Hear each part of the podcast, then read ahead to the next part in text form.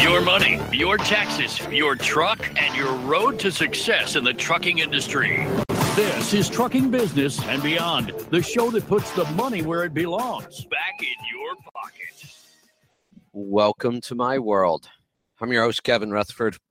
The website is letstruck.com. The show is all about the business of trucking. And today is the Power Hour. I'm being joined by the guys from Pittsburgh Power. We've got Bruce and John today. We'll take your calls and answer your questions about everything maintenance engines, performance, fuel mileage, horsepower, torque, troubleshooting, upgrades, modifications, electrical, you name it. We'll talk about it.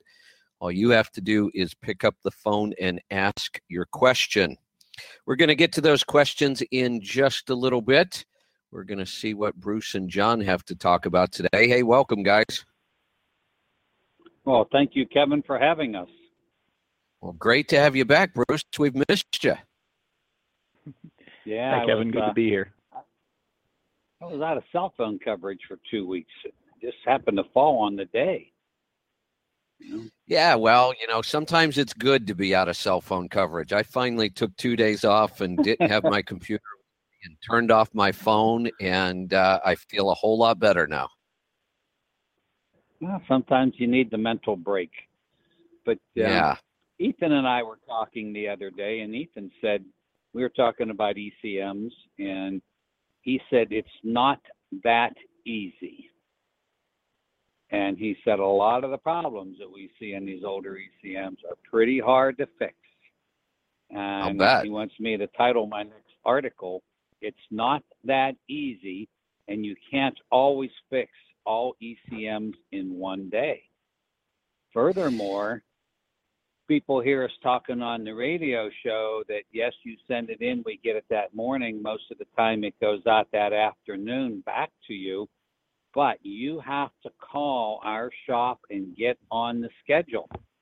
And we have to make sure that your schedule and our schedule coincide because keep in mind, a lot of times there's 14 trucks in the shop and 10 of them need electrical work and we have to take care of the trucks that are in the shop because those drivers did take the time to come there and make an appointment. And uh, the reason I'm saying this is we had a gentleman send his ECM in from the West Coast, and we weren't able to get to it until the next day. He called, he did not have an order number. He called and said, My ECM will be there shortly.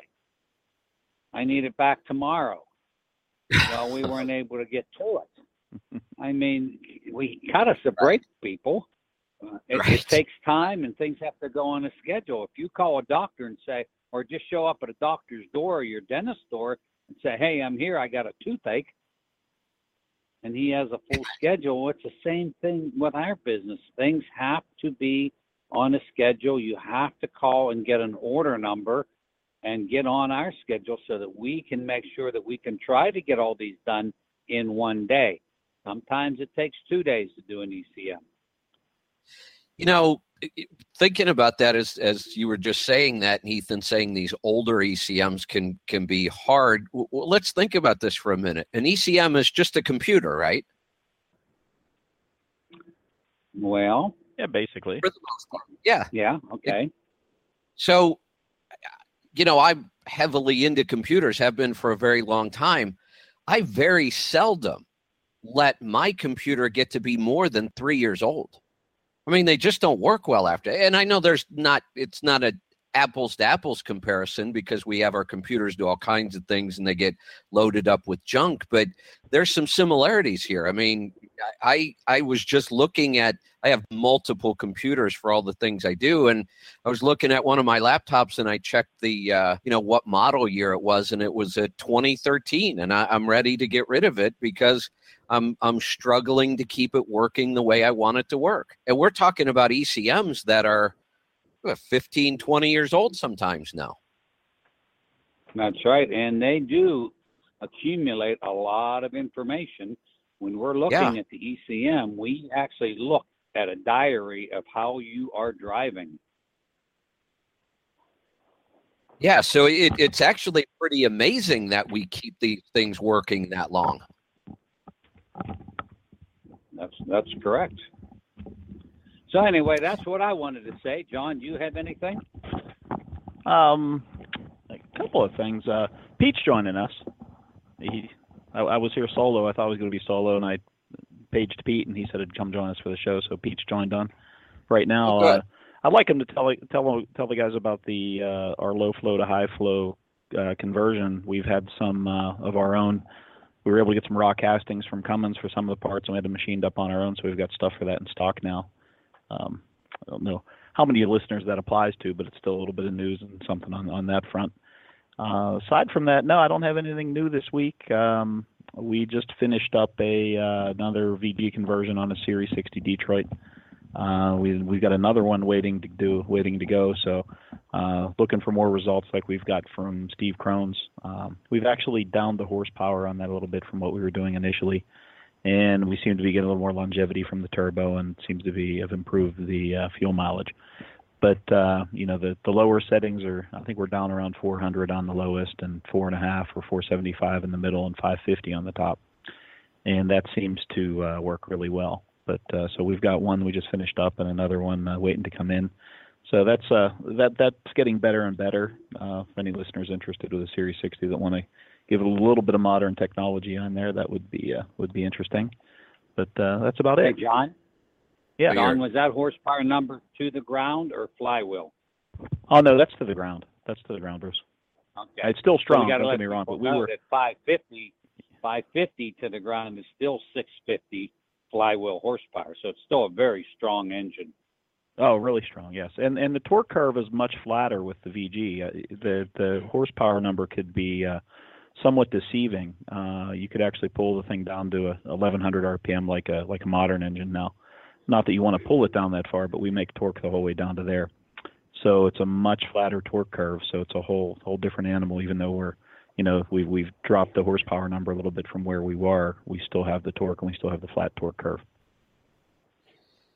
So you're uh, you're you're finding the peak of that bell curve, huh? we're working on it. We're just making it fatter. You know, we're we're uh, Yeah. we're, we're flattening the we're flattening the peak a little bit there. Yeah. But you're, yep. So we were over we were over the other side of it for a little while there, and now we're now we're back in front of it. There we need go. to get But, uh, Kevin to drive one of those. Kevin, you need to drive one of those for with a loaded trailer on it for about 100 miles to feel it. The 12.7 Yeah, with the variable geometry turbo. like I'd seriously, they make power like a big cat. I mean, it makes power like a C16 now. It's really really pretty amazing Wow. what it does. Wow, that's impressive. Yep. So uh, we have that going on. And uh, Kevin, did you get my uh, my email on the uh, the plasma thing? I did. I haven't had time to really dig into that though. I, I want to because that really looks interesting. it, it's really cool. Um, it's uh, back of truck, and yeah, the biggest benefits are going to be back of truck and uh, trailer gap. And uh, with the energized air, it does does change the direction of it. I've uh, since done a little more research on it, and there's some really neat stuff, uh, some really cool wind tunnel testing that uh, that shows how it works and what it does. And it uh, it really does redirect the air without much surface area, without a very big uh, part there, utilizing the the electrons in the air to to uh, basically create surface tension in the air. It makes the air basically thickens it up, shall we say. And uh, it, it's it's interesting. It's really really interesting the way it works. And uh, That's yeah, so we'll see trucks going down the road with a purple gl- purple glow coming off the back and the sides uh, sometime soon, I think. that that's wild. So I, I need to dig into that. Uh, wait, one other thing, uh, little off topic, but something you and I follow and we've been talking about a lot. Um, Tesla's finally shipping Powerwalls. Cool. Yeah, I still want to so- hang one on a truck. I know, I do too. And you know that when they announced, I think it was over two years ago. It was at the CMC over two years ago because I remember talking about it, and it was right when they announced. And I put my name on the list then. And I finally just got an email this week saying if I want my Powerwall, um, they'll ship it. And they are also installing some versions of their solar roof. Some of them won't be available till uh, early 2018, I think. Certain styles. Have you ever seen their solar roofs? It's gorgeous. Yeah, yeah. I've followed that pretty closely. Yep. they are stunning. I mean, the look of them is just incredible. Um, you know, they had originally talked about it wouldn't cost any more than a standard roof, and I thought that's just not possible. Um, they they do a lot of manipulation of numbers to to kind of come up with that, and it's really over a thirty. Because um, I, I finally part of the email is I got access to a calculator, and it. I mean, the the I have a pretty big house now because we're building a uh, bed and breakfast, so it's six, little over six thousand square feet. But the cost of the roof on my house would be ninety seven thousand um, dollars. That that's a little expensive, wow. but yeah. Let me get to a break. We'll come back. We'll talk about that and so much more, and we'll get to your calls and questions as well. Stick around. I'm Kevin Rutherford. We'll be right back.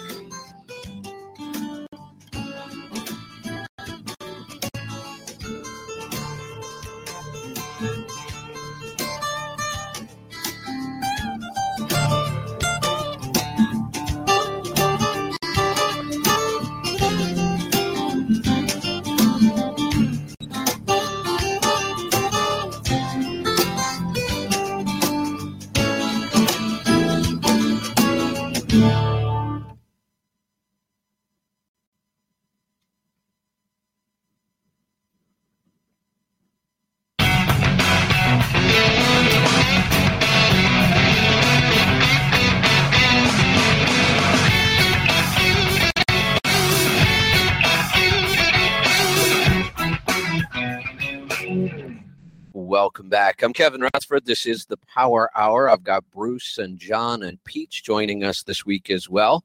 We're going to get to your calls and questions in just a little bit. We're talking about uh, Tesla's Powerwall, which uh, I am interested in possibly for my house, but more so for the coach and for a truck application. Uh, so now that they're actually shipping those things, maybe I can get some answers about you know, is it even possible that they're built to stand up to what what they're going to take on the road? That was my you know biggest concern. Uh, it would seem to me like since Tesla has been building cars and that's how they built this battery technology, that that it would be fairly likely that this battery technology should be able to withstand some of the stuff on the road, but I haven't been able to get that answer yet. Um, yeah, they the the way they do their numbers um, they're using one the tax credit, which for me would be pretty significant because I'd be spending so much money. Um, then they do the energy savings calculation, uh, and after that, it would end up costing me like an additional hundred and fourteen dollars a month to have the solar roof and the Powerwall technology in the house and they claim I could run on just one Powerwall. I could run all the lights, all of the electrical outlets, and a refrigerator. And I could run that as though I were off the grid. I mean, that would be a continuous wow. thing. Yeah. And you can add more Powerwalls. I mean, I went all the way up to if I wanted to completely power a 6,000 square foot building, um, I could do it with the solar and five Powerwalls. They said I, I would be off the grid. Well, that's impressive. Yeah. So the power, you know, mounting it on the truck, the you know, vibrations are a solvable problem. We could build a little chassis that it sits in. You know, either either either just attaches right to the back of the cab or come off the frame and something that looks like a headache rack. But we could put some, you know, shock absorption in there. There's plenty of plenty of ways we could uh, isolate that thing from the vibrations of the road uh, that wouldn't wouldn't be a problem at all. So that's uh, we could you know we could isolate from weather too. Did they stick to the original price? As I recall, they were about thirty five hundred bucks. Is that uh, still what it was, or has it gone up? I think it's closer to five now, but it's okay. twice the capacity of that original. The the new power oh, right. is twice okay. the yeah yeah. So it's actually okay. if you if you calculate it by available amp hours, it's cheaper than the original.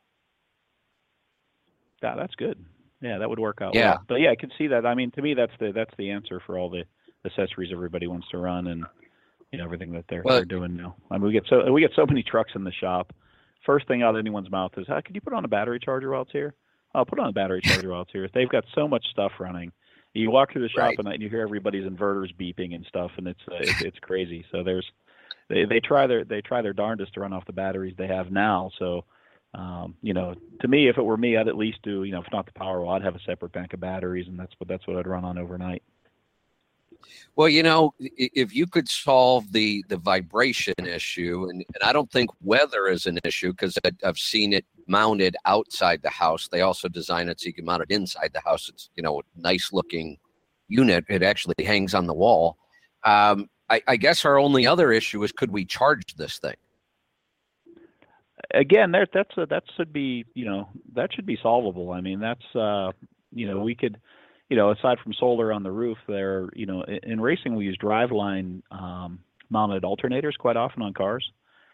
But it would be really simple to do a driveline mounted uh, charging system that uh, the field wires are only charged when you're on the brakes or on the jake or something. You know, so it would be you know you could do a pseudo regenerative uh, charging deal. You know, so you don't have the load uh, to keep it charged, you know, unless you're on the brakes or going, you know, going down hills and, and use solar. And, you know, if you have to, you could do a trickle charge while it's going down the road so you don't suck up too much energy energy there. But some really efficient permanent magnet type uh, alternators and generators that uh, are really simple. And if, uh, you know, you don't charge the, the, uh, the, the electromagnets, the fields, that they are zero load until you charge, until you, you put some, put some energy to that. So, I don't think that would be a problem at all. I, I really think that would be something that would be easily easily designed and uh, and built.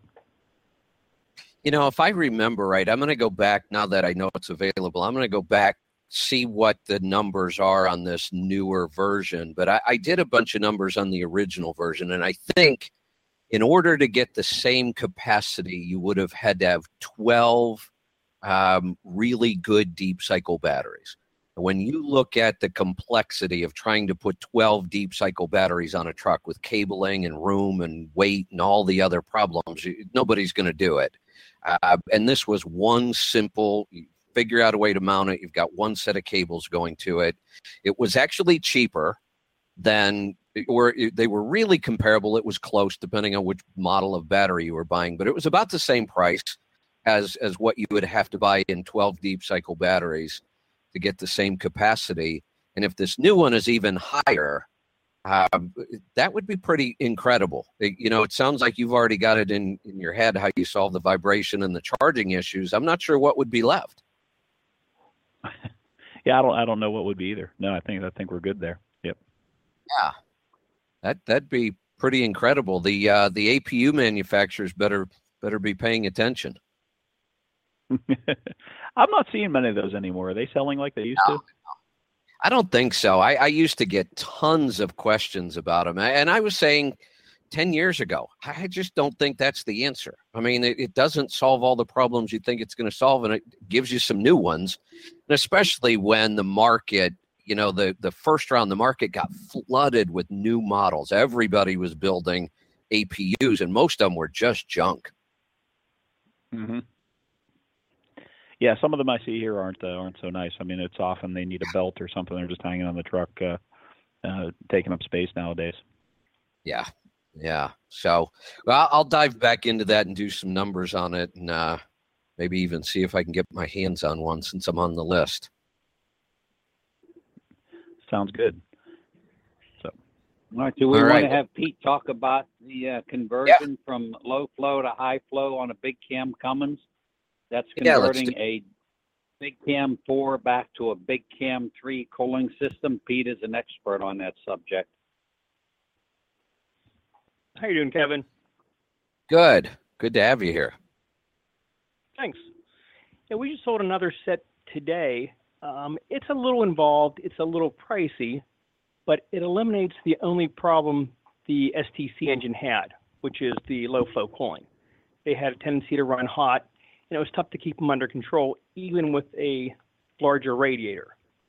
The cooling system was designed to warm up quickly, which helped emissions, but once it got hot, it could not cool itself back down.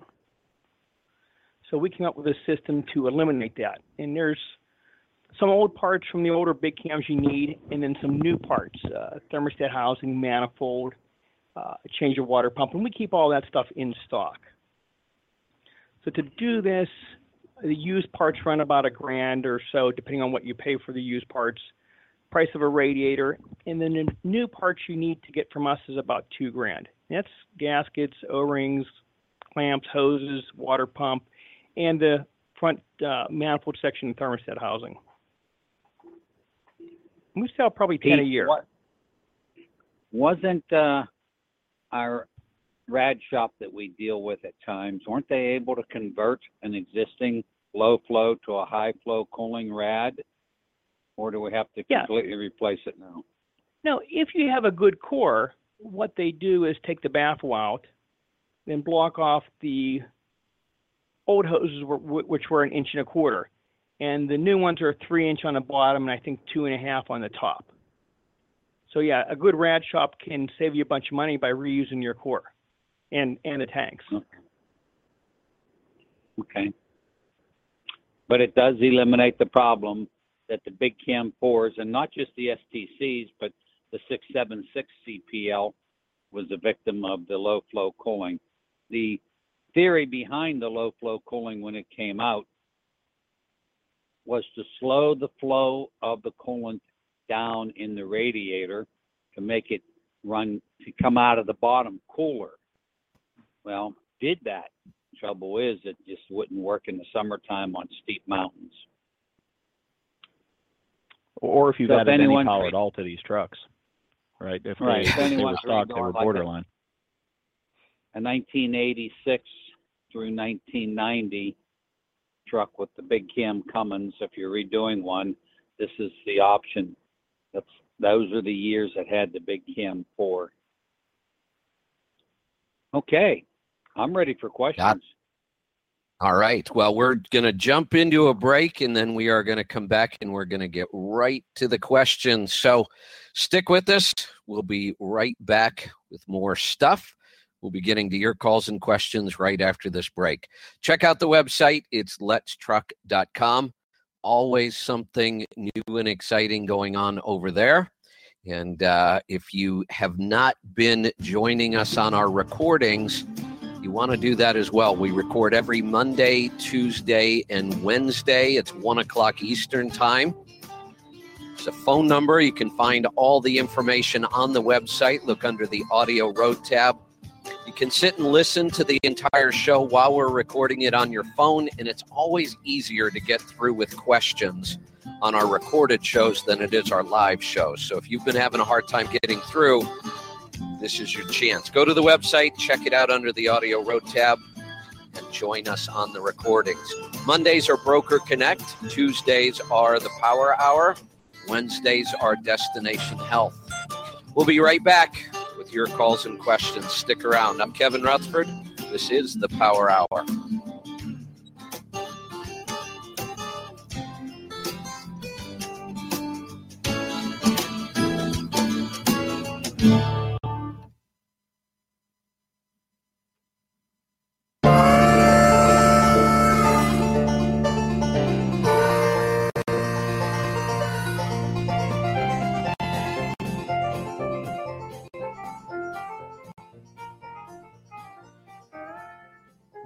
Welcome back. I'm Kevin Rutherford. This is the Power Hour. I've got Bruce and John and Pete with me today, and we're going to get right to your calls and questions. We're going to start off today in Florida. Alan, welcome to the program.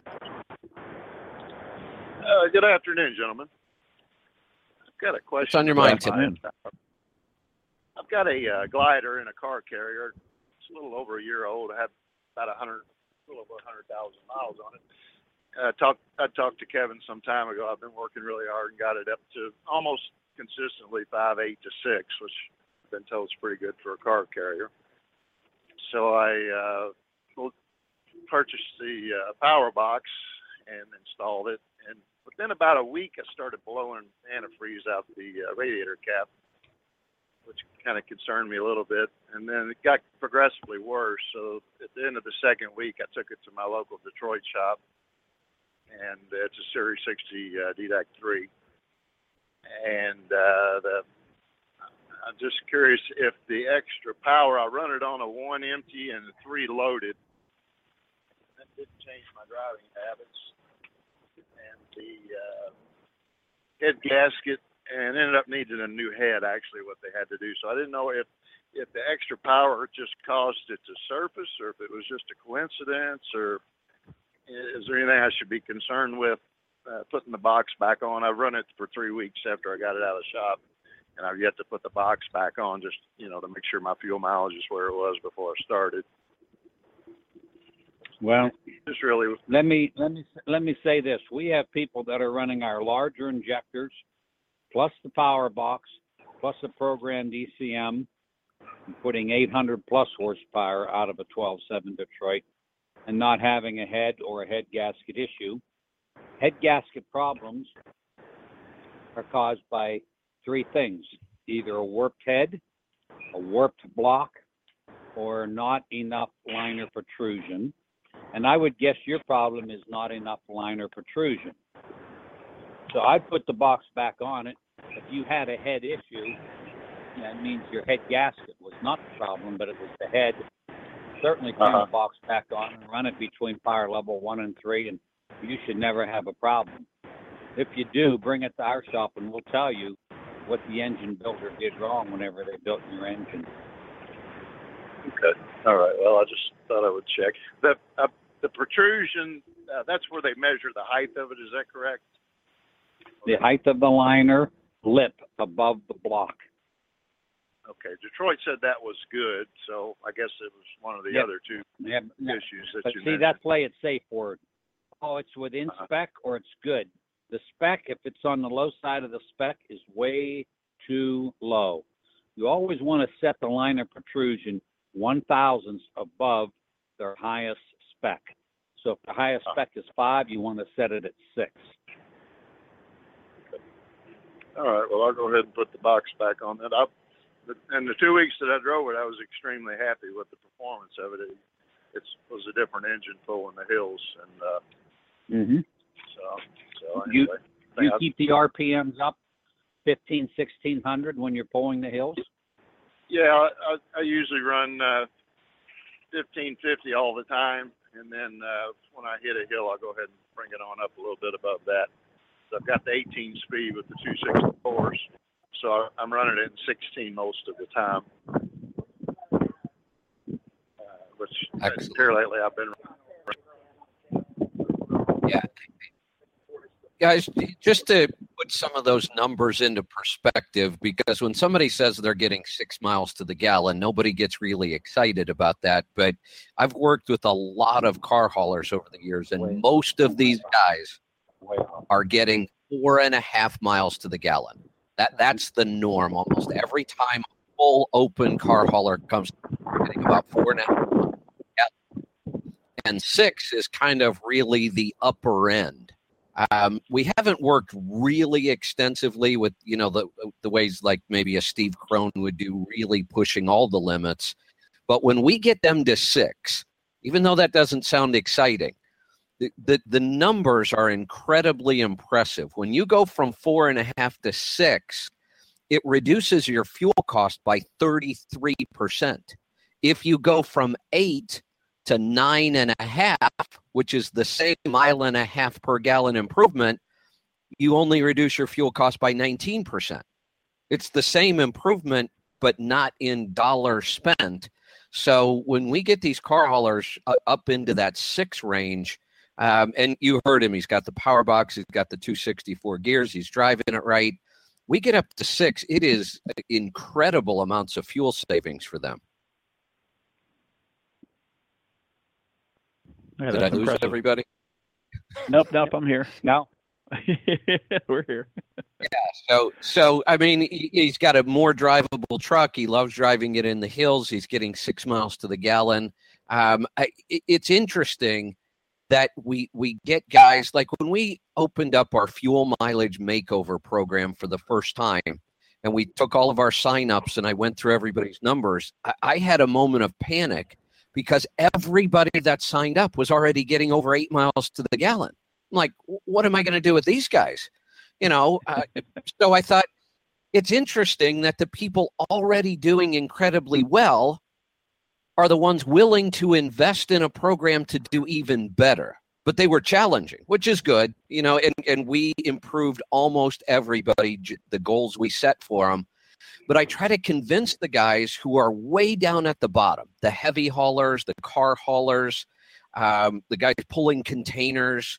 They're they're down in the you know fives and less, and the attitude down there is, why would I bother with fuel mileage? It's so bad, and nothing I do works anyway. That's their attitude. And I try to convince them you are the ones that should be doing anything to improve your fuel economy because your savings are almost double the, the dollar amount savings. If we can just get you a half mile per gallon when you're at four and a half, the savings are much bigger down there. And yet, it, it's the opposite attitude. All the heavy haulers, oh, why would I bother with fuel mileage? My rates are good. Nothing I do matters. And it's just the opposite. It's so much easier to work down there at the bottom, and the results are so much better. Yet it's hard to convince people of that. I agree. Yeah, I, yeah definitely. So you, this you this say, is Kevin, along the ahead. lines of the fuel mileage thing, have you seen the challenge thing that uh, NACFE's doing? They've got their fuel mileage challenge. It's going to come to a to a head. I guess they're going to do some sort of a, a meetup and track everybody. And uh, their guys like Henry Albert are involved, and uh, the fellows from Mesilla Valley are going to do it. Uh, there and uh, there, there's an international dealer somewhere, I think in Tennessee or Kentucky, that I read about that does a lot of progressive stuff with fuel mileage. And they're uh, going to do a do a deal, and they're all going to land at that uh, trucking show that's going to happen in Atlanta in September. I think it's the week after the CMC or the week before. It looked like it was really interesting. I don't know if you've seen anything on that or not. it is really interesting. In fact, um, I, I'm not going to take full credit for it, but that whole thing was partly my idea. Um, Right. I started working with Mike Roeth at NACFE years ago on things, and you know they have. It, it's a great organization. They have big corporate sponsorship. Mike has done an excellent job over there. One of the things I love about them is they they do really deep dives into one specific technology. They go out to hmm. fleets and they get they gather all kinds of numbers, stuff I haven't been able to do, you know, on a really big scale. But if you look at every one of their white papers on on the technologies that they have absolutely proven that work, it's things we were talking about years ago. And I said, look, we- we've done the testing, they work. They've just really legitimized with big numbers the the wide singles, the six by twos, the aerodynamics, all the stuff we've been doing for years.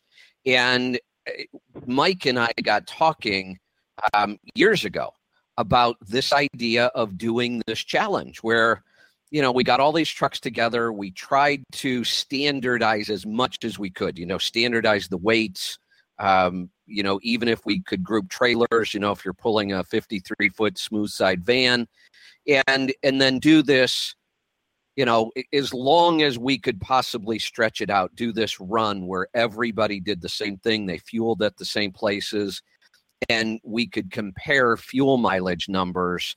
And you know i love the idea. We talked about it and, and mike went off and, and actually worked on it.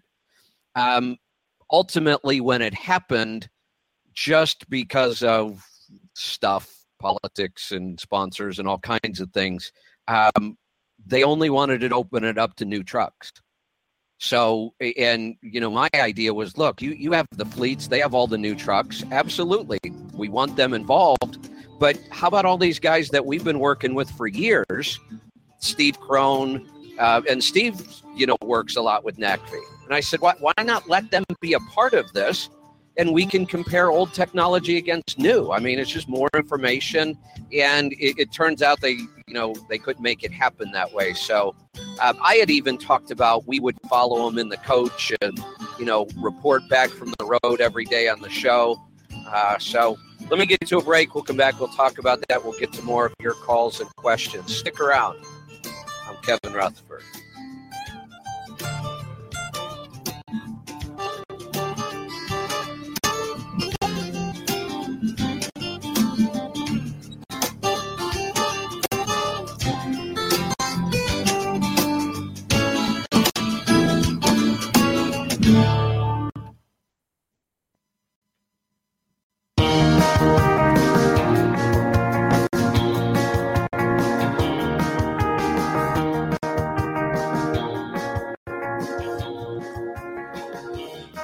Welcome back. I'm Kevin Rutherford. This is the Power Hour. I've got the guys from Pittsburgh Power with me, Bruce and John and Pete today. Um, you know, John, we even talked about when they first announced this, and again, I'm excited that that Mike got this all pulled together and they're going to do it. I think it's an awesome event. We even talked about even if we weren't officially a part of theirs, that we would run our own in parallel and let you know these guys with some of these older trucks be a part of it the problem we're running into this is we are just overwhelmed with projects right now that i can't possibly add one more thing and theirs is going to wrap up right around the same time as the cmc and uh, there's just yeah. no way we could pull anything together but you know i'm hoping this one goes well and if they were to continue this and do it again maybe we can get them to you know open it up to to individuals and and like you said henry's part of it which is awesome but I, would also like to see guys who have really put a lot of work into these older trucks be able to show off their results as well yeah, that'd be cool. I'd love to see Steve involved there. And, and we talked about it. I was at the NACFE con- conference with Steve this year, and they they had talked about this. And then, uh, like I said, I just read last week or the week before that they they pulled it off. And do you see that uh, Richard Branson's actually involved. He's one of the one of the sponsors on it.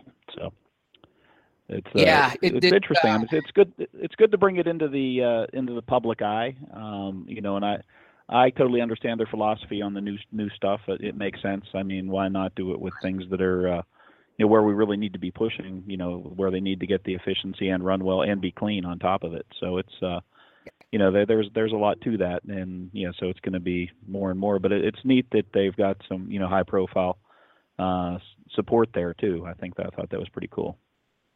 Yeah mike's done, done an excellent job of of pulling this together so i'm excited to see it happen. Um, good stuff. Let's get back to some calls. Let's go to texas. Sean welcome to the program Hello, gentlemen. Hey, John, uh, do you have any more updates in regards to the electric drive axle that you're working on?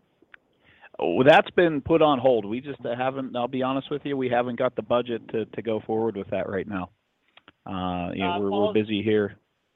We're busy here fixing trucks and working working on other stuff. And uh, the uh, the Dorothy project, the uh, the the soot separator, kind of come to the forefront and is hogging up a whole bunch of my time right now, uh, working on installation kits and such for that. So uh, yeah, the the electric drive axle, the the, the hybrid axles, uh, something that I really really want to do, but uh, we just haven't got funding in place to uh, to do that. Um, you know, I, I've I've done a lot of lot of research on regenerative braking and things like I was just talking with Kevin about the how to keep the Powerwall charged, and that Powerwall project could be a good first phase, even if we don't couple it to a to an electric axle or have that uh, uh, the generator that helps uh, keep it charged. Uh, putting power back to the road yet, but uh, there's definitely uh, potential there. Uh, you know, one of the things that excites me about that idea is that you know, we could work out some of the initial, um, you know, technologies just just by you know having some sort of power source on the truck that keeps it going overnight, and use the same thing to help us with our with our electric axle. That's going to follow up to my next question. I'm actually in the market to purchase a 19 model. Most likely, it's going to be a Freightliner Cascadia with a 6x2 um, and I, I want to do a six by just my operation in Central Texas, and I'm empty about mostly half the time. So in, in the future, I'd love to be able to upgrade it. You know, if you have that technology. But I also have another question in regards. I'm looking at the Freightliner, which I've had. I have one now, a 2010. In my lifetime on that one, 7.74 point flatbed, and I am also considering looking at a Volvo with a 11 liter, uh, with a direct drive with a lift axle I know that's not your forte versus like the Freightliners, but do you guys have any knowledge or any thoughts about that motor? I personally know nothing about that motor. I, will be honest with you. I have not uh, researched it at all. Uh, Kevin may know more than I. Uh, if I do okay. know more than you, it's not enough to even mention. yeah, I'm, I'm, I'm, I'm leaning the, towards the, Freightliner just because I, I I just know everything about my truck and I have a great mechanic, but he also is a former Volvo mechanic. So it's, it's a, I'm torn between the two. I, I'm, you know, I run a, a very dedicated load, and I'm like I said, I have our trailers that we pull are they have their um, they have lift axles. So when I'm empty, 40% of the time, you know, with that setup, I can be two axles off the ground. um, and when I'm loaded, I'm only 30,000 pounds. So I definitely wouldn't mind going all the way down to 11 liters. Um, I know they they can handle the power. I know a few people that have them, but I just you know, like I said, I, I want to go beyond that. Um, but I did have a question in regard to my current truck. I have an ABS issue. Um, when I apply the brakes, um, I am not getting any power to my ABS on the brakes of my trailer, and I, I drop and hook, so it's, it's always a new trailer. Um, and I'm not getting power right at the pigtail on the back of the tractor, and I'm just trying to figure out where my problem may lay. We, unfortunately, for the first time since I've done the show, do not have anyone from the electrical department on the show right now. So, Okay. yeah, that's one that I, I really can't answer for you well. I feel like I'm letting you down here. Every, everything you've asked me, I've got. Uh, I've got bad news for you.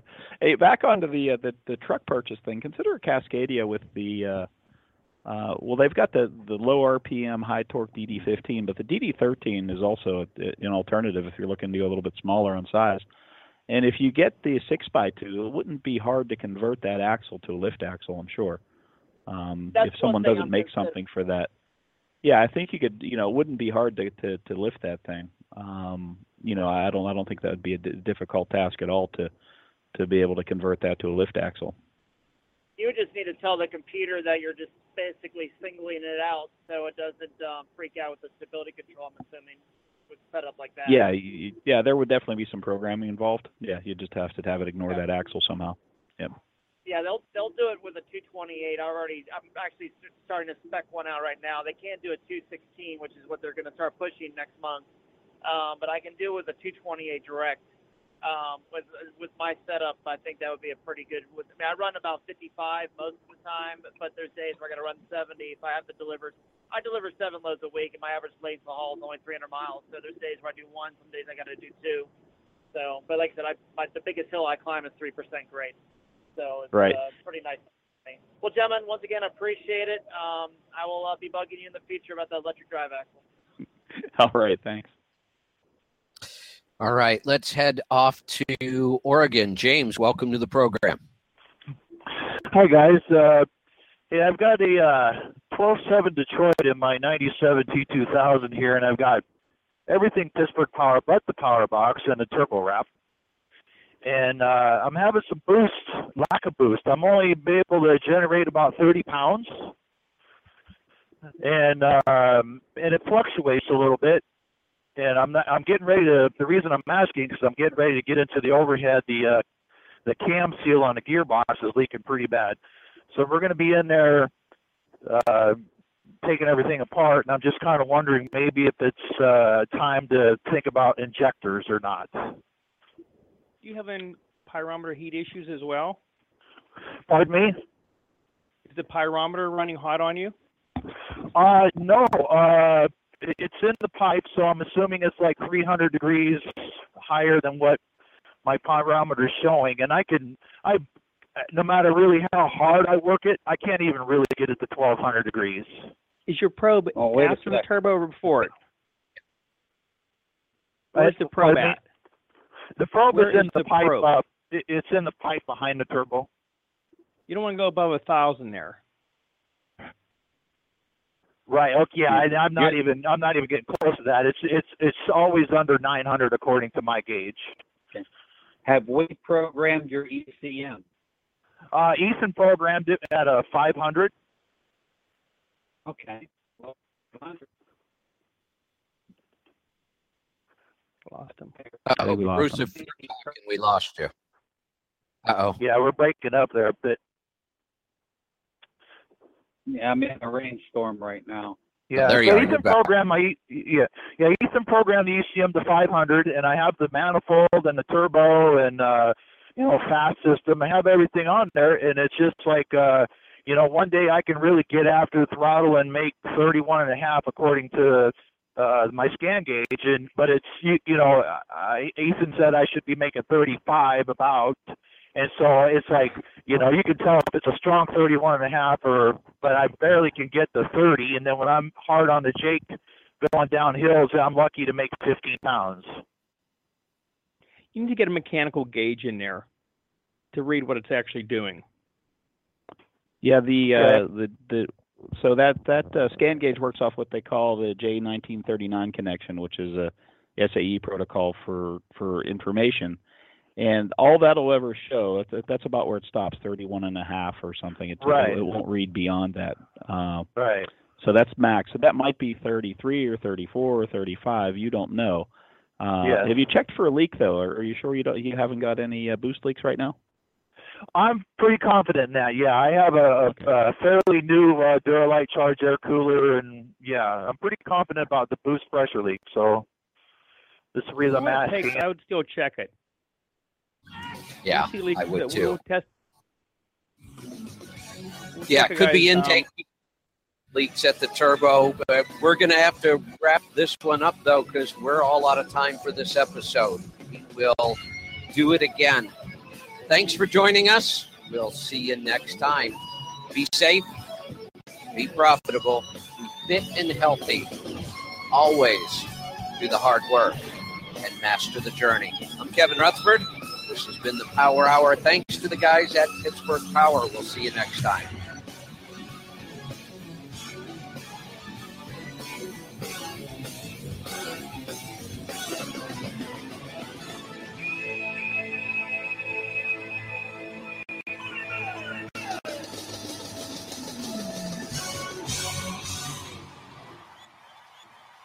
All right, we're going to start another episode. We're going to jump right into calls on this one. So we're going to get to as many questions as we can. Here we go.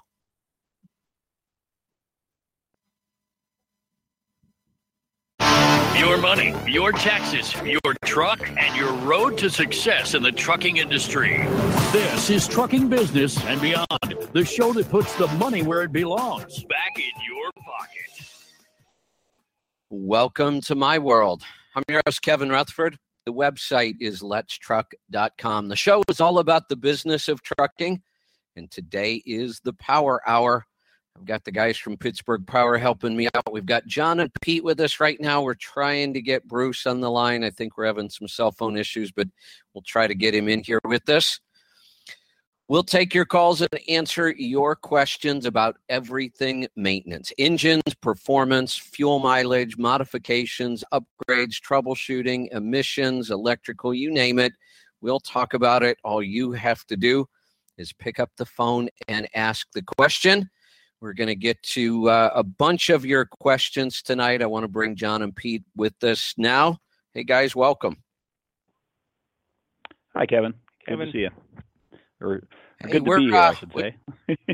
Yeah, there you go. What What do you say we, uh, you know, we never get to all the calls and questions, and you guys are so good at helping people. What do you think we just jump right into them today?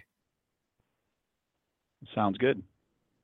All right, let's do that. Let's uh, let's get started today in Minnesota. John, welcome to the program. Hi, Kevin, John.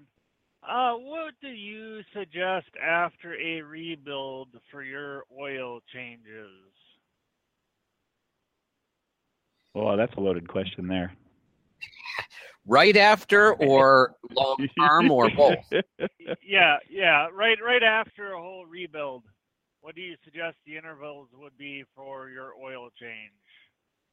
You want to get that first oil change? What uh, you looking at? Three thousand or? I can tell you what we recommend here, or what we tell our customers to do. Generally, we do a, a thousand mile oil change right off the bat.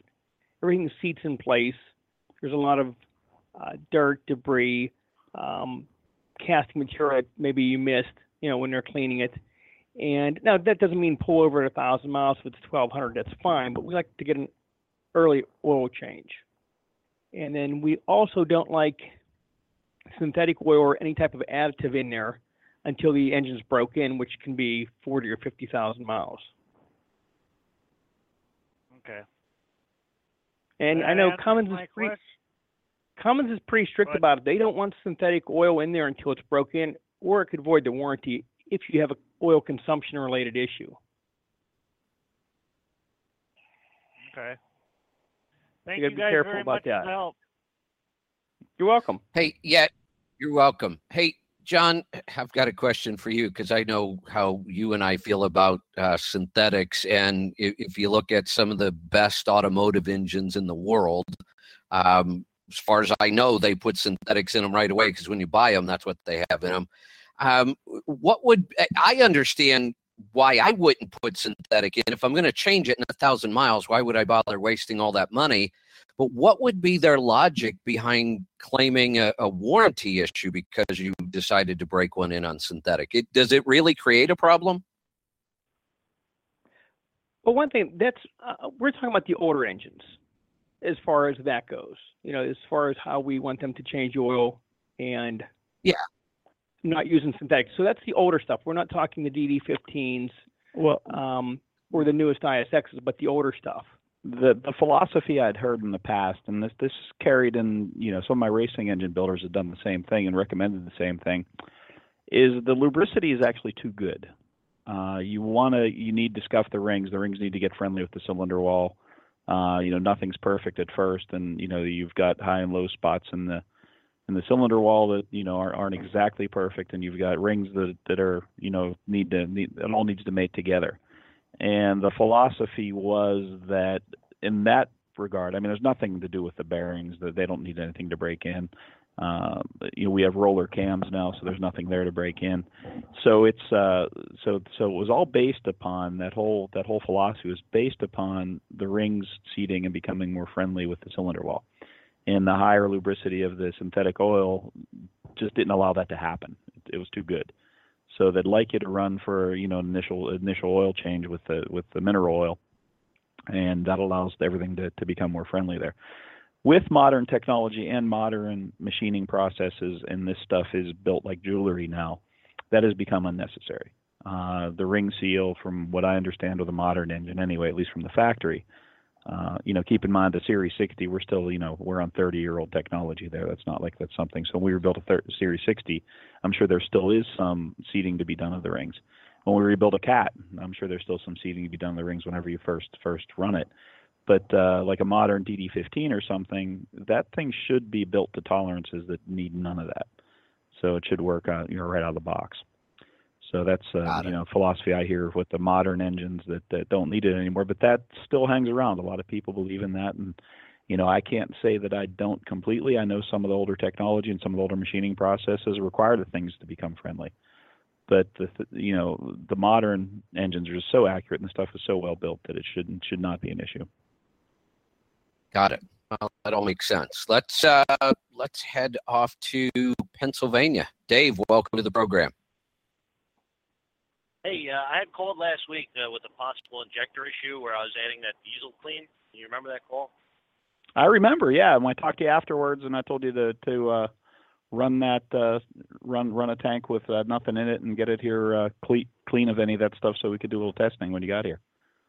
Yeah, so I'm going to be there tomorrow morning uh, as long as I don't miss my appointment in here uh, for delivery. The highway was shut down in Pennsylvania, but uh, I got two more tanks. Uh, when I went through West Virginia, I got 7.3, and the last tank was the one where I didn't add any, and it was 7.91. And I'll have one more tank that I'll fill up. I should fill up before I get there with uh, with regular diesel, right? This way it's Right. completely flushed. Okay, yes, so it's completely flushed, do. and then. So what Um, I'd like so to do is di- dyno it. We should dyno it, and then uh, put the put the additive in, and you go take it for a ride, just so we don't have to spend a whole lot of time on the dyno getting it all mixed up, and then come back and we'll put on the dyno again, and uh, see if we see anything.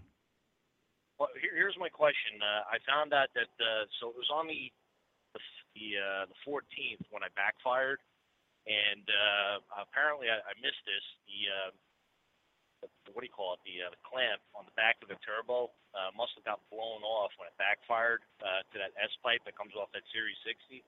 Would that being disconnected and leaking some exhaust that increase fuel economy? That'd reduce some back pressure. You could, yeah, yep.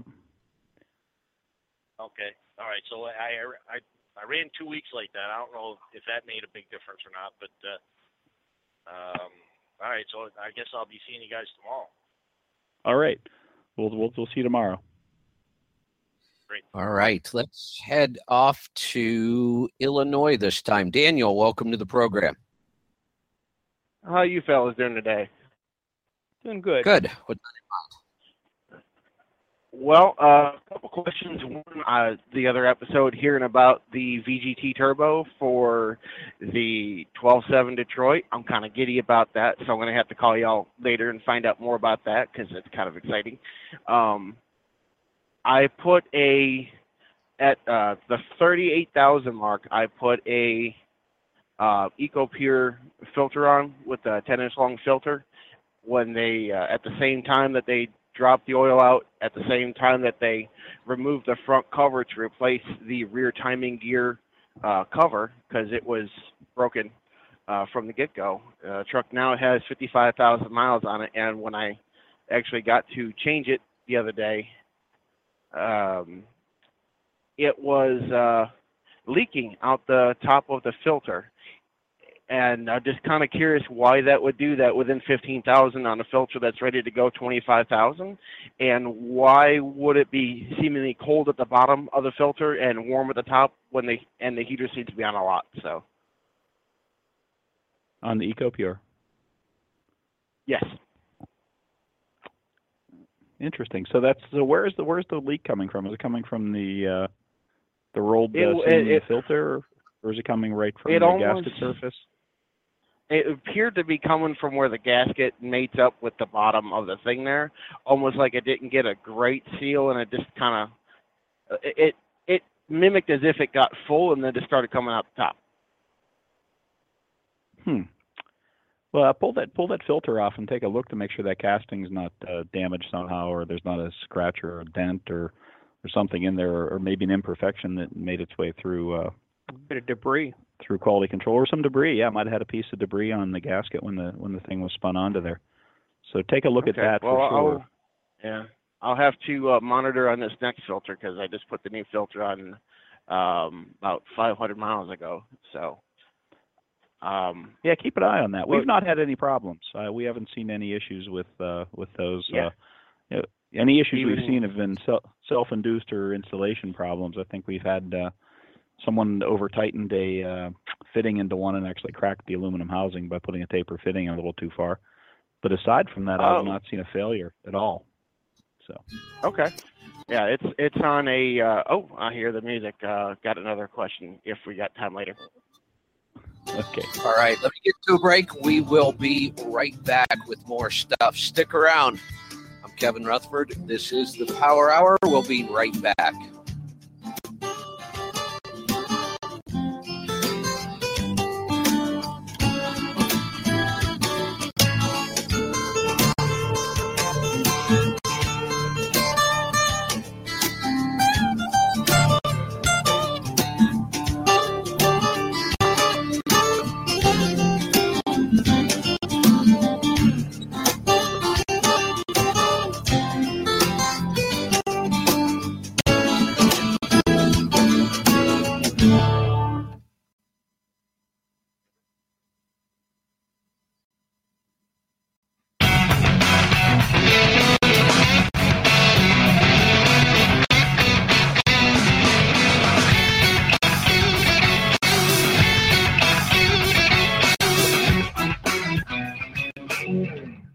Welcome back. I'm Kevin Rutherford. This is the Power Hour. I've got John and Pete with me from Pittsburgh Power. Looks like we did get Bruce. He's back in the uh, the cell phone coverage again. Bruce, welcome back. Well, thank you. All right, and we're going to get right back to the calls. We were talking with Daniel in Illinois. He had another question. Daniel, go ahead. Uh, well, the, something I didn't when we talked about the filter being warm at the top, the heater stays uh, seems to stay on all the time, and the, so the top part of the filter would be nice and warm. But when I get my hand towards the bottom of the filter, it always just always seems to be cool. Is there is that like normal or? I, don't I don't see a any. problem. Yeah, I don't see anything unusual there. The heater, we, we want it on. I mean, it, it's there to to get the liquid contaminants out. And remember, we're only filtering about a gallon of oil an hour. It's moving through that filter slow. That filter material is Okay. dense, and you know, if you've got heat and you've got heat at the top, we know we have oil flow. uh, it's not that unusual for a 10 inch filter to be cool at cooler at the bottom. Okay. I just it's the first bypass, first pretty much everything for Yeah. me, and I, I went as so far to actually design a bracket to bolt to the frame so that it had like 10 million miles worth of stability and never to have an issue. Um, just because I wanted it overkill. Yeah. So Well, good. That'll, that'll work. I, I don't think there's any problem. That leak, um, like John and Pete said, probably an imperfection or some dirt. If it does it again on this one, uh, pull it off and take a look at the the the mating surface itself and see what you see. Let's uh let's go to Minnesota. Jim, welcome to the program. Hey, good afternoon. Exactly the criteria for today, but I'm loo- looking to pull a trigger to buying a glider. John knows me pretty much personally. I got a 04 Classic. I'm trying to upgrade. Looking at getting a Fitzgerald glider, a 14 or 15. But my one research now is there any difference in a 10 speed with a 342, or would you rather have a 13 or 18 speed? You know, what's kind of the optimum thing pulling flatbed throughout the Midwest? Uh, Now, I I like the 13 and the 18 speed because I think to drive efficiently, you need to be able to split the gear. The only way you can drive a 10 speed efficiently is when you're the only one on the road because you can never be at the precise RPM if you can't split a gear. So go with a 13 or an 18 speed. Okay. I, I agree with that, except I, I in your operation, flatbed, 80,000 pounds and under, and in the Midwest, I, I tend to think that the 18 speed is just overkill. Um, heavier, more expensive, a little more complicated. You're never going to split the bottom gears in, in your operation. But I'm with Bruce on being able to split the top. So I, I think the sweet spot for you really is that 13 speed. So if the 13 speeds just ain't available, I'm not seeing a bunch of them, especially at this dealer. An 18 speed, the only other thing it had to drawback, it had 24.5 tires on it. and So that's there's easy to negatives. change. So, yeah, um, I, I'd much rather have the 18 than the 10, given given all that. So if I'm out looking for a truck and I find the truck that I really like and it's got an 18 speed, I'm not going to pass it up. Because the only awesome thing to the 10 is it supposedly had a brand new rebuilt engine at 400,000 miles and a year's worth of warranty, where the other one had about 80,000 miles more. And yes, it was about eight grand cheaper. You So know, some people may look at that. pick engine. Some people may look at that as an advantage. I, I, it makes me worried. Why was the engine rebuilt at 400,000? Uh, I'm with you. Yep. Yeah, so to me that that's really not an advantage. I, I wonder, you know, was the was there a problem with the block? Was it rebuilt poorly and we still have some of that left in there? Was it, you know, just not taken care of that bad? So when I see an engine re- really early, I just stay away from them. I don't, I don't want any part of that. Okay. All right. Well, that's good to know. Yeah. Well, John unless you know Bruce, the story. Part of it. Excuse me. Um, I mean, unless you know the reason it was rebuilt, if there was a specific failure that had been addressed, then you know maybe it's nothing to worry about. Yeah, yeah, it always just worries me. You know, we we we see that a lot. To say, you know, boy, I got a great deal on this truck. It got it was rebuilt at six hundred thousand miles, and I think it just scares me. I mean, was the truck just taken care of that bad, driven that hard? You know, it, we all know about um, you know the truck's built on Friday or that whole story, but I, along those lines, I did know a guy whose job was he sold um, the the machining tools to big manufacturers, and he would tell me the difference between when that tool was new compared to the last run before they replaced it. And and the difference was pretty significant. And you wonder you know is it really true about a truck being built on a monday or whatever day? I don't know if that has much to do with it but i think when you start talking about a truck that was built with all new tooling or one that was built on the last run um, i think there can be differences Oh, absolutely. John, am I- Yep. Okay, good. You're, I you're, was going to ask you're absolutely correct there. Yeah. No, I've got a friend who's got a big CNC machine shop, and yeah, there there's a difference. Uh, you know, from from beginning to end on the tooling for sure. Yeah. All right, let's uh let's see who's next. We're gonna head off to Wyoming. Steve, welcome to the program.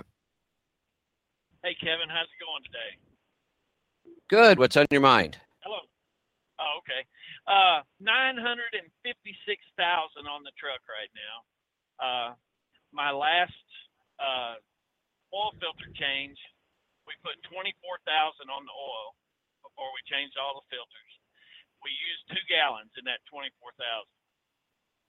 So I, I'm waiting on my oil sample. I'll probably call this weekend with the oil sample, but I'm pretty confident about the motor. The transmission, on the other hand, it's the number three spot and the 10 and 11, it's coming out of gear. Uh, the synchronizers are failing, and uh, I'm wondering. I want to put another 13 speed in. I'm just wondering, should I go with a 13 double or a 13 single? Chris at T&E told me he could get anything I want. What transmission do you have now? I've got the nine converted to 13, Okay, and what rear gears do you have?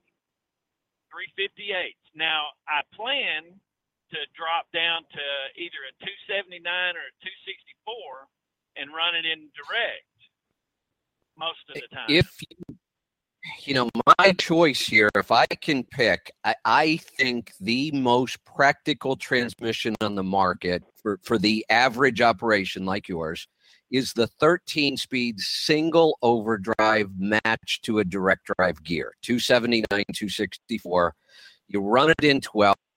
You have 13th as a true overdrive, and, and we're not really wasting a gear the way we do with the double. The thing is, you can't go to the single overdrive without changing the gears Okay. Okay. because the the mm. final the the wait a minute maybe you can You're, oh yeah you can hold on No, you're yeah you can your your final gear should still be a 0.73 or 74 it's just that 12th no, is no. direct right bro? It won't No. be, Kevin. It'll be a .85. okay Single Yeah, rotor like is running in 12 now, right? So would it be like Hmm. me running in 12th gear now? why am i confused about this No, because a single over, the final drive is .85. Used to be Okay. .87. Now, 0.85 huh well so he has That's to- right. he has Okay. to if he's going to the single over 30, he either drives real slow until he gets the rear change, or he changes the rear gears. yeah Okay, Yeah, real that's right. slow's what? 60? 55 55. Whoa. You know Lorraine, With- she's with- not going to run 55. We- just do just do the do the whole project at once is what you need to do. Yeah. Yeah. Yeah. All right. I didn't. Yeah. That's not really what I wanted to hear, but uh, I I'm okay. Now, ever since I've got my ECM tuned up, this thing, I, everyone I tell, it's the best money I ever spent. I mean, I swear. And the fuel mileage went up, the power went up, and I- I'm telling these guys, and uh, they don't listen. Why? Why don't they listen? Are they just used to hearing trucker stories or something? I mean, the numbers Steve. are there. Eight, eight tenths. hold, hold that thought because I, I definitely have yeah I definitely have an opinion about that and we'll talk about that right after we get back stick around we'll be right back. I'm Kevin Rutherford this is the Power Hour. We've got more stuff. Don't go away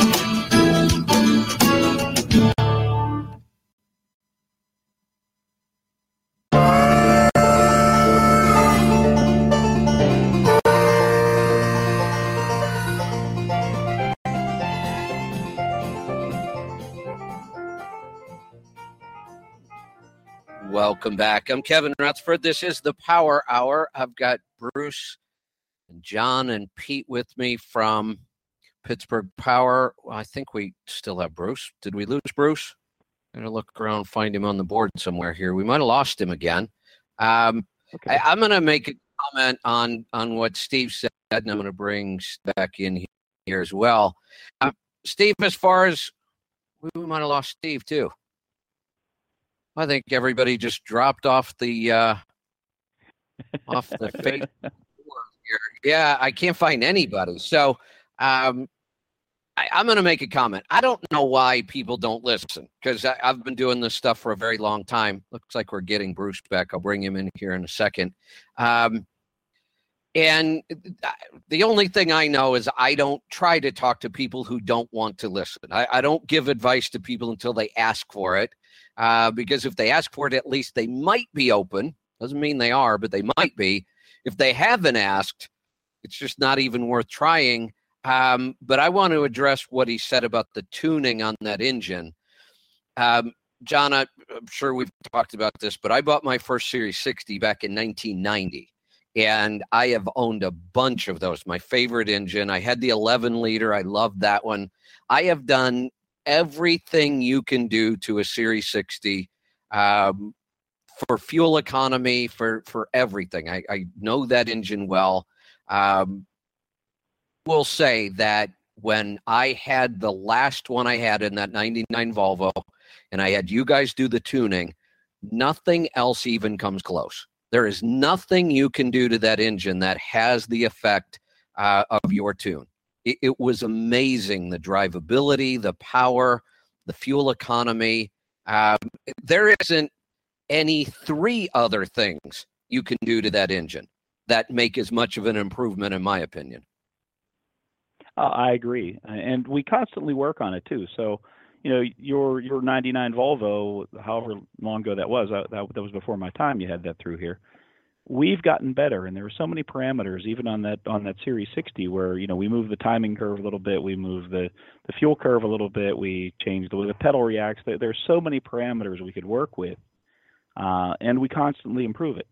Uh, we do have ones, you know, a couple that we're really happy with. Our our basic 500 horse to the ground uh, Detroit Series 60 tune is terrific. Uh, you know, we're we're always rubbing on it a little bit, but that one's gotten to a point where it's just really, really, really good. But we there's so many so many combinations of all those parameters that you know we we're forever working on it, and it just gets better and better and better. Uh, so you're absolutely right. It, uh, it it's I'm really proud of the work that we do in that department. It is uh, unbelievable. And that comes from somebody, like I said, with a lot of experience with that engine and trying everything that's been available. The only other thing I could say now that I haven't tried is your, your VG Turbo on it, which I'd love to drive one. But I, hands down, I was, it, it is a new engine. It, it, it, if you put me if if you would have taken me out of the 99 Volvo, tuned it, and then put me back in it, not told me what engine was in it, I wouldn't know. It's that different when you get back to Well, it, again, in that VG project, that's all about tuning also, because now we can use the ECM to control how and when it makes boost, which is really all that boils yeah. down to. Yeah. So you know the, the factory the factory used the VG as a shortcut way to simply generate more uh, back pressure for the EGR systems. They're having trouble feeding the intake with EGR, so they had to keep the back pressure considerably higher than the boost pressure. So they use the VG just to do that. But when we put it on an older non-EGR engine and we get to to control the boost, use it simply to control the boost, it's a whole nother world. Yeah, well, I, I would love to try that because, like I said, the the tune on that engine is just incredible. If you are thinking about doing anything to a Series 60, make that number one on the list. Because, like I said, there aren't there aren't any three other things you could do that that are as effective. I agree. Let's good. Let's go to uh, California. Al, welcome to the program. Uh, thanks for taking my call. I've got a 2014 uh, T680 with the ISX. Just had it four months. It's got 350,000 on it. Um, the check engine engine derate light has come on uh, for the past couple of months. I've taken it three times to a Kenworth dealer, first time it was a booster at the DPF. They replaced it. Second time it showed that. Um, all three times it showed that the DPF filter was was clogged up. Three times they inspected it and it was clean because I bought it at Kenworthy and they did service it before I got it. So um, I've got my deposit on Dorothy, and I just spoke with you yesterday, John. This is Al from Cal- Southern California. Yep. Yep. So how about the 17th of uh, July? You think I you can I can hit down that way? Uh, I'm going to take next week off, and then and then it'll take me about a week to get out there. And around the 17th that week of July of that July, can you can you get me in and take care of my problemos here? Yeah, definitely. Let's do the full. Uh, we'll do the full after treatment maintenance on it, where we go through all the sensors and all the wiring and, and all the plumbing that has anything to do with the uh, EGR and after treatment system, and uh, we'll we'll solve these issues. And uh, yeah, we'll get the Dorothy installed then too, no problem. So I had a uh, I sent Kevin a picture. Uh, it was a that that came from a T680 also with the Cummins ISX in it that's had the uh, the Dorothy on it for just about 10,000 miles. The fellow cleaned it out for me and put everything in a bag and gave it to me. I was I was amazed. Uh, that one actually caught more than TADS or any of the others that we've seen. So it uh, so there must be some pretty dirty stuff coming out of the exhaust on the Cummins on the way back into the intake. Okay. How So- about do you have any of the uh, of the guys with Dorothy with the similar motor with the ISX that with high horsepower after you because this is at four so 400 uh, factory and then it's got 475 on there now. It was a Swift truck. I think they they bumped it up to 475. But, and so is there any? I wanted to get a you know more horsepower because I'm up I'm I'm I'm up in Oregon all the time, so I need some I need some power. Uh, the one that was in today's got one of our tunes on it. He's doing, I think, about 550 to the ground and 17 or 1800 on the torque. Uh, maybe a little higher actually. Lons is, I forget where Lons truck where where Lons came out. Uh, maybe it was closer to 600 and 1900, I think. But uh, yeah, this particular truck has got the tune on it also. Oh, okay, yeah, 'cause that's why I'm going to get that. Well, fix the problem first, get the Dorothy, and then get the tune. Is, You uh, got it, Definitely want to want to get it done. Okay. All right. So what I'll do is after the show, I'll call your shop and happily jot me down my name there for the 17th. And Yeah, call the shop. If you don't get me, any of the salesmen can put you on schedule. That's that's no problem at all. Okay. All right. But 17 would be perfect. I've got uh, I've got four or five of them on the bench, and one of them's the example that's going to be going to our uh, our manufacturer. is going to be building them for us. So uh, full production will be going soon. But we're uh, getting them knocked out by hand right now. Actually, I've got uh, quite a few that uh, that we're doing on our own right now. All right, super. I'll drink to that. okay. Well, we'll see you on the 17th. All right. John, I've got a question because that picture was incredible. How much soot came out of there in ten thousand miles. With that, without Dorothy, where would that soot be? some of it may continue to circulate around, or it'll build up on the inside of the intake, or on the intake valves, or in the ring lands and in the oil, and you name it. Um, unfortunately, on that installation, and, and I've got some more research to do. The the T680 T700s uh, have the cab set pretty, or the engine set pretty far into the cab, and I have got to mount the uh, got to mount the Dorothy out on the intake. So unfortunately, we're not protecting the EGR valve and the Delta P sensor, which I'd like to do. And some of the trucks we can't do it. So, uh, but there's not room on on that particular chassis to mount it before those two sensors or before those two devices. So, you know, it still works. It still keeps it out of the engine. It's still very effective. Um, it's a little less expensive to mount. Uh, the installation kit for that is really simple, easy to easy to install. So that's uh, that's not too bad. But yeah, that would be that you, you know where that goes. That was all going into the engine. We just we just trapped it.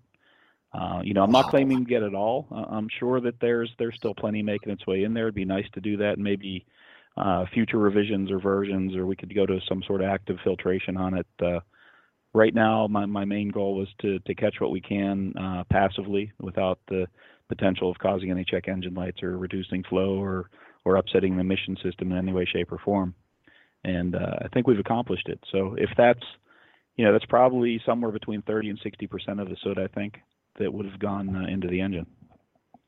Yeah, that well, it was incredible to see the amount in such a short period of time. Let's uh let's head off to Tennessee. Ben, welcome to the program. How you doing? Got a no one uh, six NZ, 13 speed, 325 rears, and uh, 255 70, 22.5 car hauler around the southeast, pretty much 99% of the time. Um, I need to go with uh, faster rear ends, what would you go with? Oh, hold that thought. Let me uh, let me get to a break. We will come right back and we'll talk about that right after this break. Stick around. This is the Power Hour. We'll be right back with more stuff. I'm Kevin Rutherford.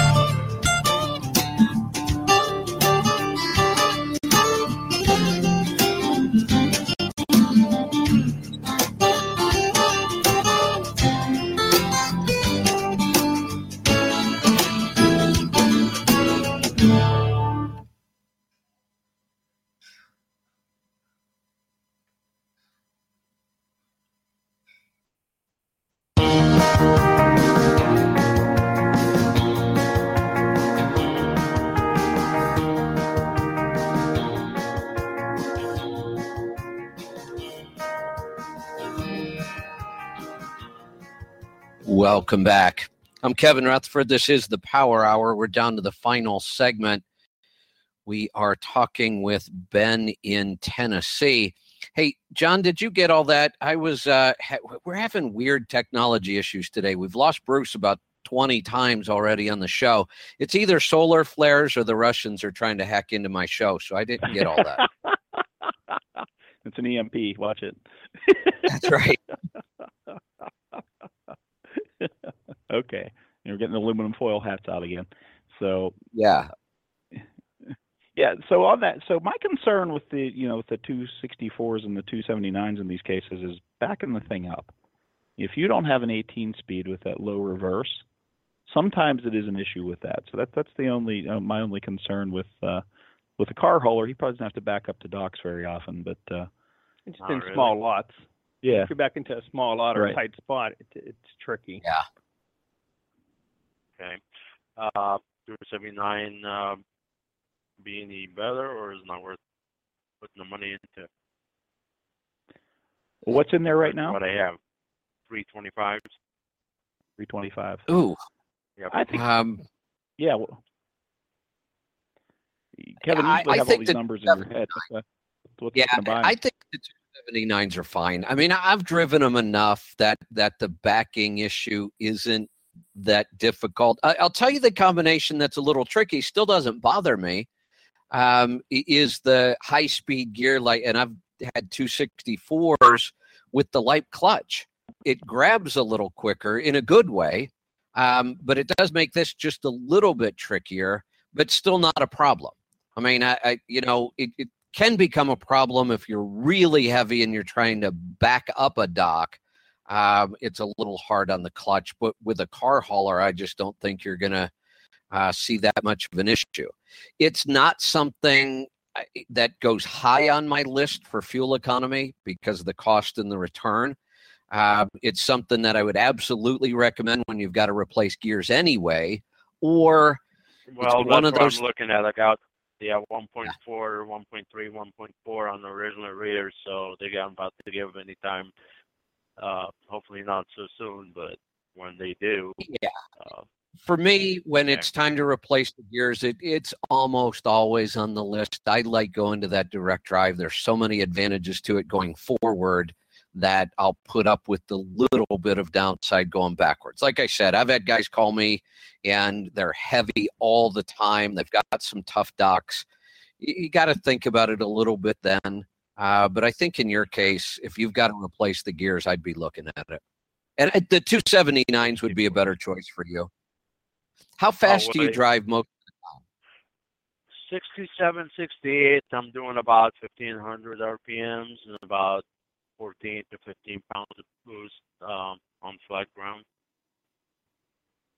Oh, I was I was trying to figure out why the RPMs are so high. You have the 255 wheels, don't you?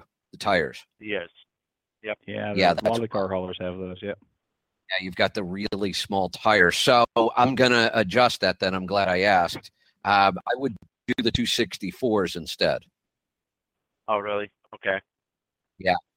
Okay. Yeah, we do So, need a uh, keep that we in mind. do need a little bit more with those really small tires. So, uh, yeah, but I think you'll be happy with that. Let's go to Kansas. Ricky, welcome to the program. Thank you for taking my call. I've got a uh, B model 3406 Cat that uh, brand new motor from Cat, and I just did the first oil change. Uh, it was getting close to 12,000 miles before I did it, um, and the copper uh, on the uh, oil report. Uh, and I'm not real familiar with oil samples, so maybe you guys can help me figure this out. Um, uh, looks like it says uh, 258 on one, and there's three different sample ID numbers, and then the the other two are really really low, like a four Were and a five. Which lab did you send the sample into? It was done at a uh, the oil change uh, company around the country, right on site. Oh, forget it then. I, I, I, I and I don't mean to be a jerk about this, but I won't. No, even no. Well, yeah. I, I well, and that's what I'm data. wondering. Right. It- here's the problem. If I look at something and there's a problem and I tell you to go check it out, you could be spending money chasing something that doesn't exist. And if there's no problem and I tell you you're fine, we could be ignoring a problem that exists. So I, I choose just not even to comment on those bench and not just that company, any bench top oil sample. There's too many problems with them for me to trust the data. Now, I'll tell you, if you get another sample and you have high copper, which 268 parts per million is really high copper, but there's no lead, we don't have any concern. It, it- copper, the, the copper we're worried about is the bearings, but you have to get through the lead first.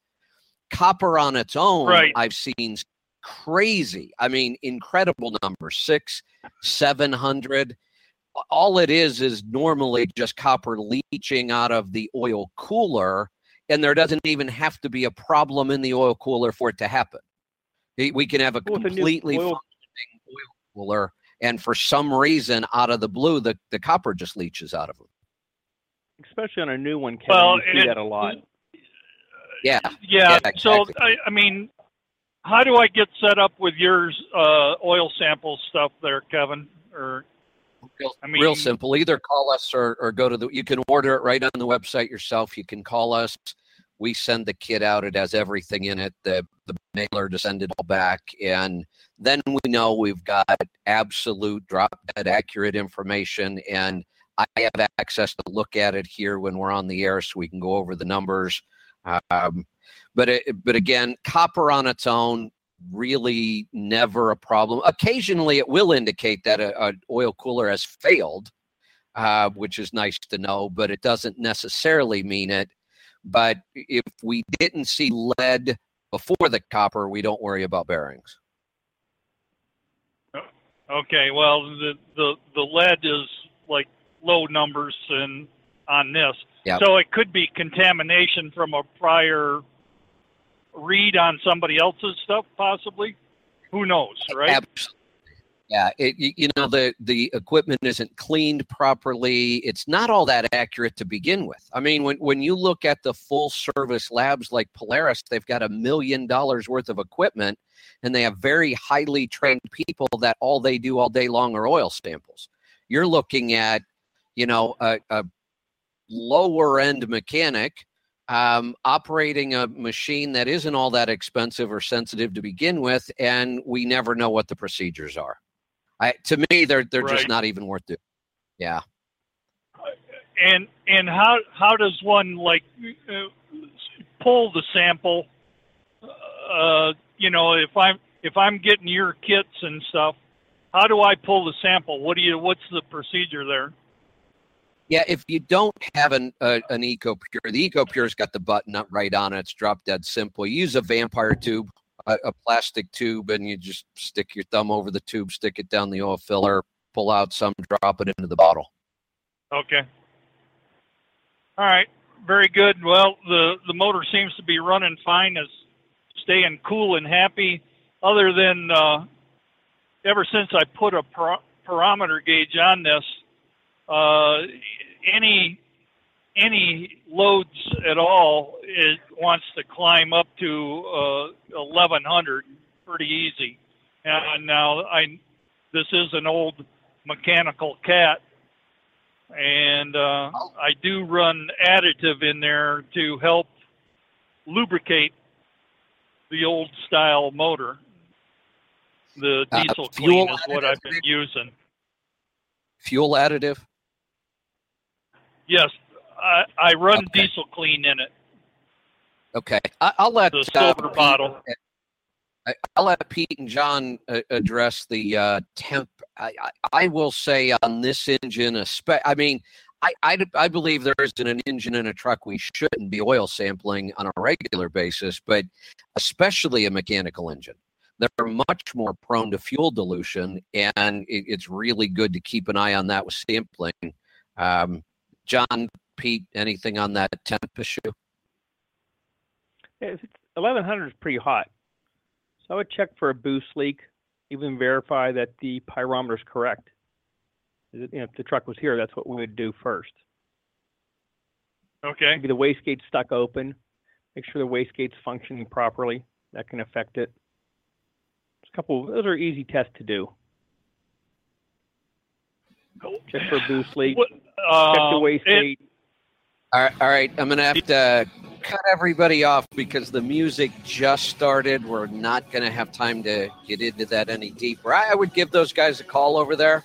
Um, get a good oil sample done on this, and we'll read it for you here on the air. I want to thank uh, John and Pete for helping me out today, and we will see you next time.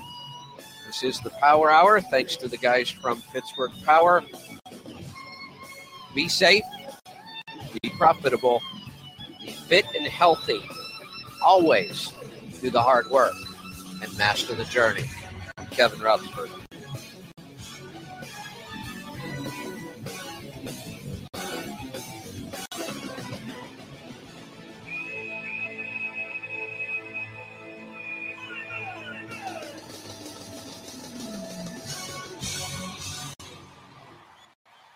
All right. Thanks, everybody. We'll see you back here tomorrow for Destination Health.